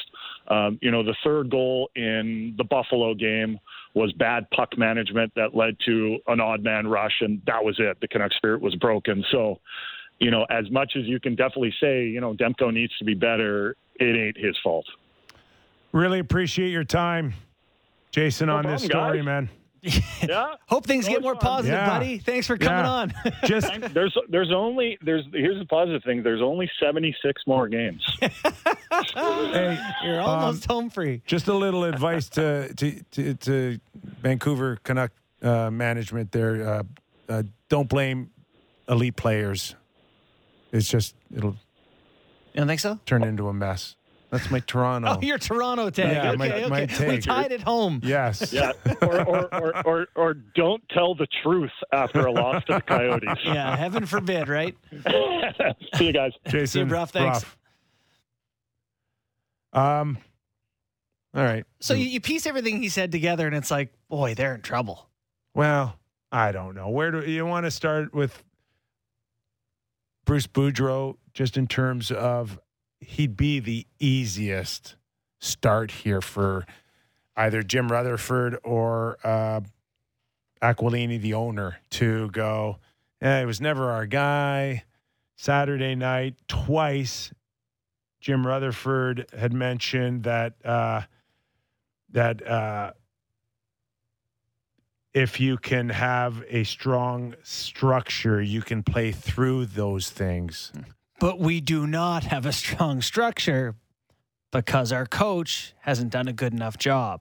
Is that the implication? I gotta think that you can read the tea leaves on that comment. I think I did okay on the ellipses there. He, that's what he's getting at. And as uh, Brough mentioned, it. as Brough mentioned, Wow. he's saying the same thing. Like, you know, Jim, you know, I was under the impression that Bruce Boudreau was on a one year contract. I don't know. It, it doesn't feel to me like at Christmas Bruce Boudreau is coaching that team. God, I hope he gets win 600. It would kill me if he didn't get it before they fire him. Come on, one more. Come on. Well, you think you'd get Okay. one. Now, see, I, I, I Just give me a chance. chance. Just give me a chance. It's just one number. How can 600 make you feel so much better than 599? Like, who really cares? Everybody One in our stupid society cares about these big round numbers and milestones. And a thousand games, you get your still, silver stick. In nine ninety nine, they tell you to go kick rocks. But it's going to be an awkward one if he gets it. No? Like, what if they go, uh, he gets their first win to go to 1 8 and 1? It's like, oh, great. Oh, Congrats. They're He now. ain't lasting 08. No, we're that tight, eh? Like it's I, I Game by cannot game? see it. Game by game? I would think so. the. Canucks have led It's every single clear- game. have Again, they not? it's Maybe so but clear. one. So was it not you earlier? And I I don't know who we were talking to, where you're just like, rip the band aid off. Yeah. Just get it over Yeah. with. Why wait? Well, if you know you're going to do it, there's no gain, and the longer you Who were wait, you the talking harder. about when you said that? Who, who were we talking about? I think we were talking about the Canucks and their coaches. No, Oh, were we? Yeah, I think so. Okay. Yeah, like if you if you're gonna do it, the second you know what was Brian Burke, who I think I referenced, has said. Yes. The second you you're thinking about it, Yes. you should just do it. Like you're that far along, you know, you consider it. What was it, the Leafs fans chant, chanted "Fire Ron Wilson" or whatever, and he's like, "That's enough." Fire Wilson. Yeah, yeah. is that- So I'm not gonna that we we're firing Bruce Boudreau on our show, but if they went out and started shopping, Yeah. could you see them going after like a Barry Trotz?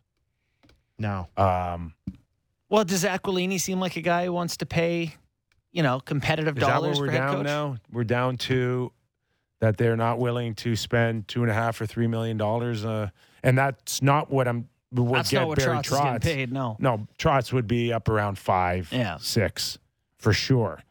But if you could find someone at two and a half, three, would you do it? Yeah, I think so. I mean, I'll throw out a name right now. let's have it. It's got a little tie into Jimmy Rutherford, I'm mad I don't have it yet. Mm, Pittsburgh Bylsma? connection. Bylsma? Is Is that a good guess? No, Bylsma's uh, he coaching somewhere? coaching in the American Hockey League, I think. Okay. In, uh, if I'm not mistaken, Seattle Kraken's organization. I thought you Tarian. Come on, boys. Tarian? Been a guest on our show. Well, not talk, is it? Yeah. No, don't say talking. I didn't want to say it because Yeah, I can see uh, Rick Tocchet with Jimmy Rutherford. Yeah. There is a tie there. That's true. I just it, okay. So you get Rick Tocchet. If I'm Rick Tocchet, I'm like, okay, just did the Arizona thing. What's our plan? Like trading Bo Horvat, trading JT Miller, and the deal we just signed, trading. It's you can you you you can get away with asking a few questions, but at the end of the day, do you want the job or don't you? Do you want the 10 million over 4 years I or do. the 12 million I do. over 4 or you don't? You're a coach. We're the general manager, we're the president. We'll we'll get you good players. You got a 4-year deal. You turning it down cuz you don't you want to hear every last detail? Well, I'll tell you. So no, obviously not. Get in. There's only 32 of those jobs. You get offered one plus, as you mentioned, committed 10 million dollars to you. You got to take it. But I do think that there is a point as a head coach where you cannot take too many crappy coaching jobs, or you just go. And here's a man that I really like, but like Dallas Eakins, uh, he coached the Edmonton Oilers, and they were crap. Right? Very a lot of talent, and they were crap. He gets fired, has some success in the American League, gets a job in the NHL coaching Anaheim. He's on what year five now? Yeah. Of Anaheim being Yeah. crap. If let's say Anaheim decides not good enough and they get rid of Eakins, how could you look at him and go, "That's the guy"? He's had two stints of not being able to have success, and I don't blame him either time. If you look at his rosters, they've been terrible by and large, not good enough to win with. So I think if you're talking, you go, okay, well that guy's been the coach of Arizona, no good. Yeah. If you go take over the Vancouver and they suck for four years, But he uh, he won cups in Pittsburgh on the bench. And he was a big Yeah. part of that. Yeah. And he had a big influence okay. on players. So he, unlike Eakins, And he's has something won a to point Stanley to. Cup. Of course. Yeah, you, yeah, you're right. So I guess you just take the job and say, hopefully they figure out the roster, and I have some. At least, unlike Arizona, he'd have some tools to to wield. Anyway, All right. Mm. And speaking of Oh. you you said speaking of stuff, speaking of round numbers, John Tavares six goals away from 400. Just wanted to say that before. one Okay. point away from 900. No, he's already he's already got that. He got 900 points. Yes, he does. Lies. How many? Uh, he has 902. Oh, I missed it. That's okay. Ah, I got some old information. You guys good on your John? Yeah, this is- we, Tavares we talked about round numbers, so I wanted to say that before we move on. All right. Six away. That's a big as, milestone. As you remind me of how important it is for Bruce Boudreau to just get one more, Mm. we are reminded tonight, Vegas versus the Leafs, Mm-hmm. that Phil Kessel will play in his 989th consecutive game. Does that sound right? Yep, Yeah. does. Which reminds me of the the game in Ah, I was thinking the the exact game same thing. in Arizona where he purposely stepped on the ice once and disappeared. what was it? He was like his kid was being born or something. he Ah, was, something trivial like that. but he did. He played like two shifts, and then he was like pace, and everyone's like, ah, we're a joke anyway. You know what it makes me think of?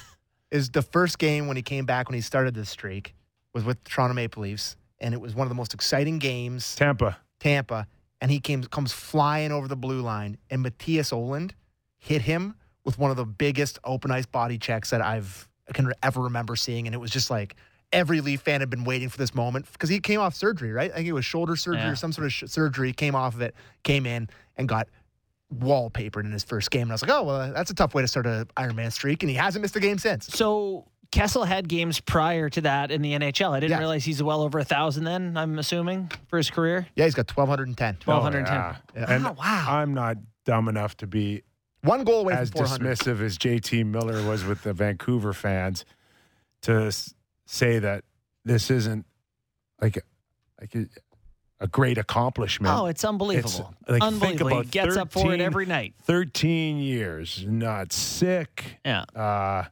finding a way to. And to, you know what? He there. has been sick over this time, but he plays.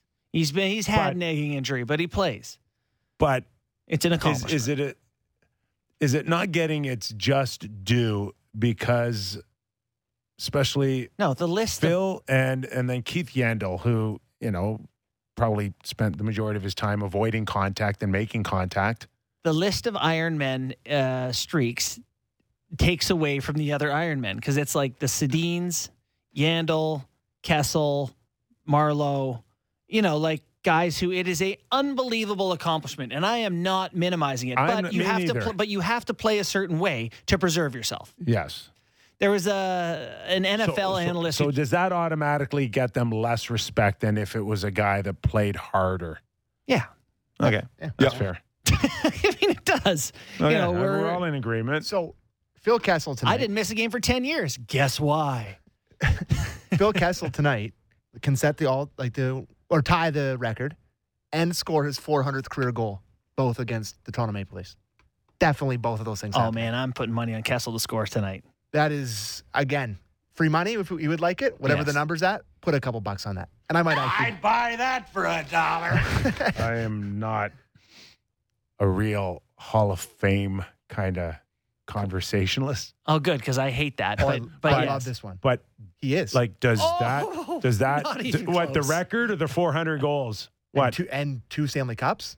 Phil Kessel is 100 percent a Hall of Famer. Uh, not happening. What? No, not happening. I'd completely disagree with you. I don't know if his numbers are strong enough. He's played 1,200. You know, he's almost played Yeah. 400 goals, almost a thousand points. He's got 81 points in playoffs. Go go 96 look up games. 400 goals and a thousand Listen, points. and guys who two aren't cup, in. two cups. I think he's a Hall of Famer. In this era, like it's it's it's you're measured against your era. To me, he's getting in. No, he's not, because he was never. Not getting in, guaranteed not getting in. You say no. He's not getting in. He's not getting in. He Uh, he, I- I don't he know has never he's- been one of the I don't know five best players in the league. For has he got Hart Trophy votes yeah, ever? nothing. No, no, He- no he- major awards. He won a Stanley Cup as the fifth or sixth best Yeah. player in his team. I don't know. Well, maybe Uh, I'm with is my, Letang, I'm with, Malkin, I'm with Crosby. JB on this. You know, like he's a great player, unbelievable. Yeah. This is not Bourne thinks Kessel hasn't had a great career. I'm saying the Hall of Fame's tough to get in. Is Jeremy Roenick in or Rod Brind'Amour in Eh, That or tough.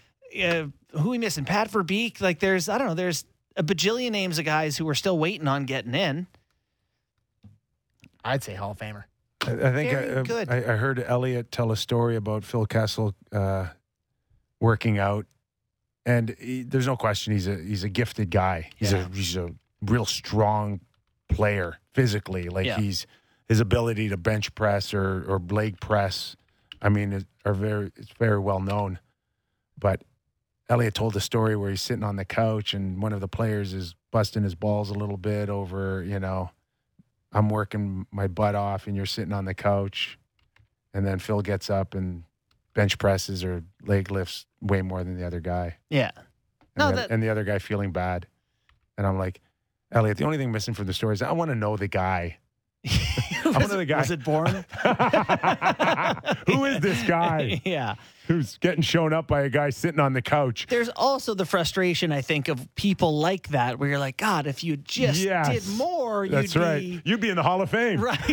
there would be no debate. If you just actually got off the couch Right. and took working out seriously over your whole career, right. think about how good you really could have been. And Phil Kessel, I mean, has a unique ability to shoot the puck in the net. What an athlete. Again, I'm not anti Phil Kessel. I'm just saying he's not a Hall of Famer. Not in my Hall of Fame, anyway. It's okay, Sammy. We disagree. It's all good. And that's It's good. fine. Sports, sports, To me, sports, sports. uh, to me, it's just. I guess I think Make the case for it, though. I think it's a fair case. I just played this streak. He's gonna have the all-time Iron Man streak, which That you guys don't. value. You guys don't care still about win that. the Hart this You guys don't care about He it? He could win uh, the Conn Smythe, and He almost did win we'll the put- Conn Smythe. We'll put you in. he was robbed actually of the Conn Smythe. probably Conn should have won the Conn Smythe. that year. He was I'll unbelievable in the playoffs. He was the best, maybe the best player on a cup-winning team that it had Sidney Crosby on it. I- Sid won, He did win. Yeah. didn't he? Yeah. He did. And you think Phil would have got it over Sid? Are you well, like? Well, it's like Ty go to the run. If it was it. Ty, it was going to go to Sid. Well, yeah, it's like LeBron. It's like I wonder who they're going to give the Finals MVP to, LeBron or whoever. Yeah. Anyways, I just I think two cups, all- close to a thousand points, all-time Ironman streak. To me, he's a Hall of Famer. Okay. I like it. I like that our show All right, is Where represented. do you guys want to go? You want to talk about the Atlantic a little bit and the challenges that uh, everyone's some good. teams may have because Let's just talk about you loving the Buffalo Sabres. Detroit, Ottawa, Montreal, and uh, my favorite athlete now is Josh Allen, which is like a Buffalo thing.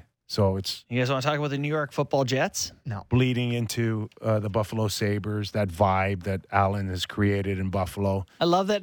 Yeah, that Allen's getting credit for the Buffalo Sabres. Yes, Good start. I'm giving him I'm giving credit. him full credit for and uh, I'm throwing some love into the big horses oh, and on Tuch. Buffalo.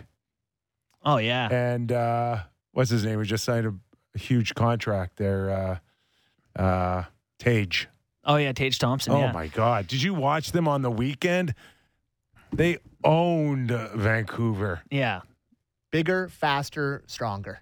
They're just Buffalo's better. got a I'm little telling you right swagger. now, if they get any type of consistent goaltending, they will be right there Yeah. for a playoff spot. Right there. Uh yeah, no, they they have legitimate pieces at this point. You know, it's Look at the top of the Atlantic Division. okay. Bruins, great, five and one start, just what everyone wanted.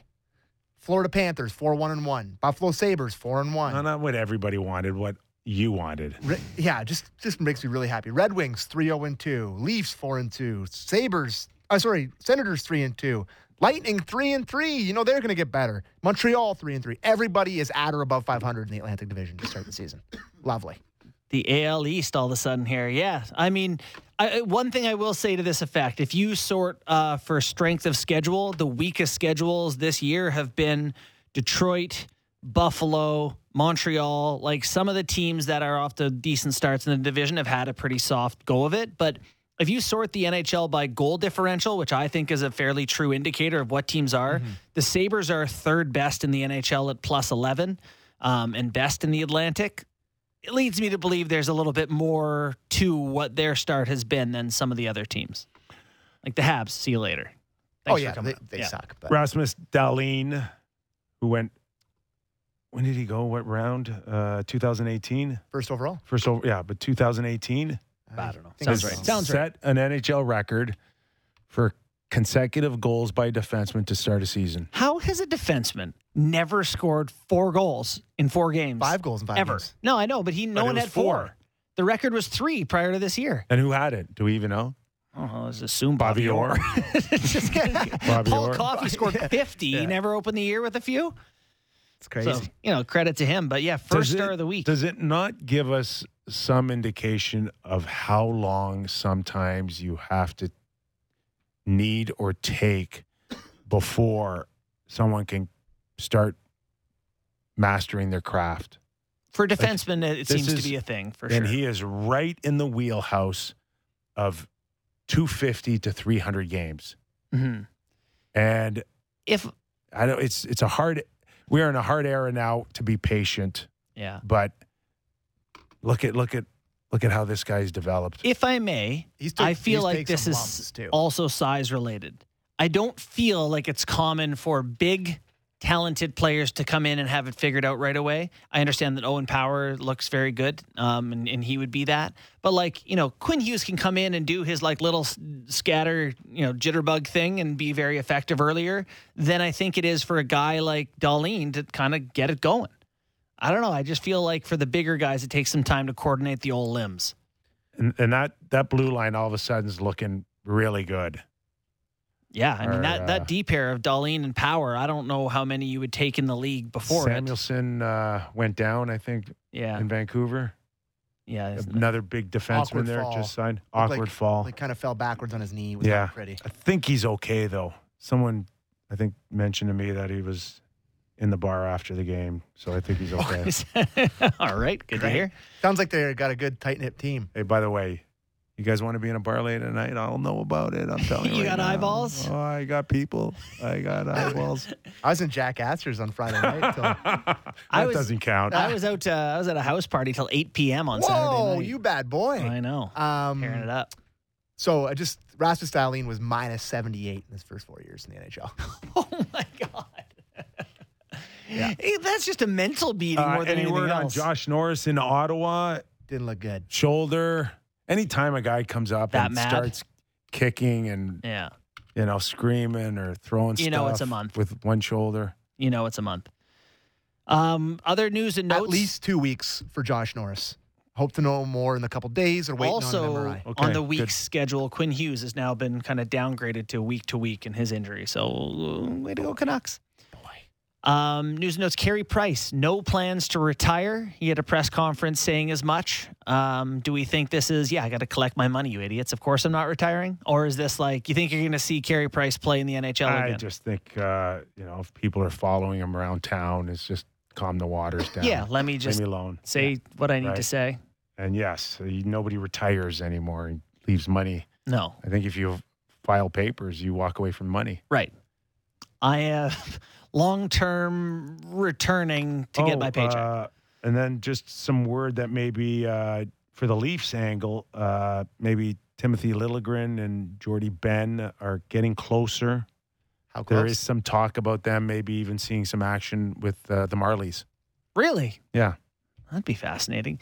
Yeah, this well, listen, Li- they missed training camp, right? You missed Yeah, yeah. training camp. Yeah, So uh, once it, it would be on a conditioning stint, so you don't have to clear any waivers or anything. Mhm. You just go down there, play a few games, and then uh, get called up. I think it's uh, it's actually a good what strategy. the league is there for, for sure.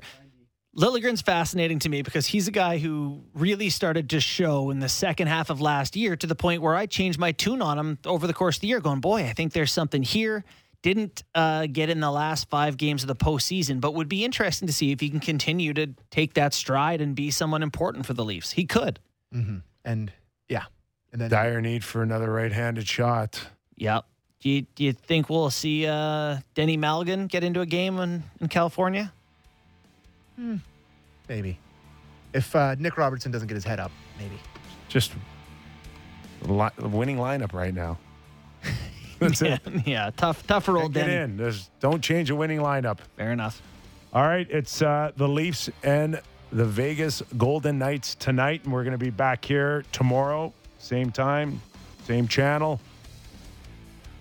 Good show today. Yeah. A little heavy on Vancouver Yeah, today. well, you know, they're a bit of a story right now. Sammy, what's up for tonight? Milk and cookies. Gotta keep uh, my after eyes the open. game. Any any uh, show today on YouTube with uh, JD? Not on YouTube podcast only, but yeah, we're doing one. So I'll be Okay. bright eyed and bushy tailed tomorrow morning. All right.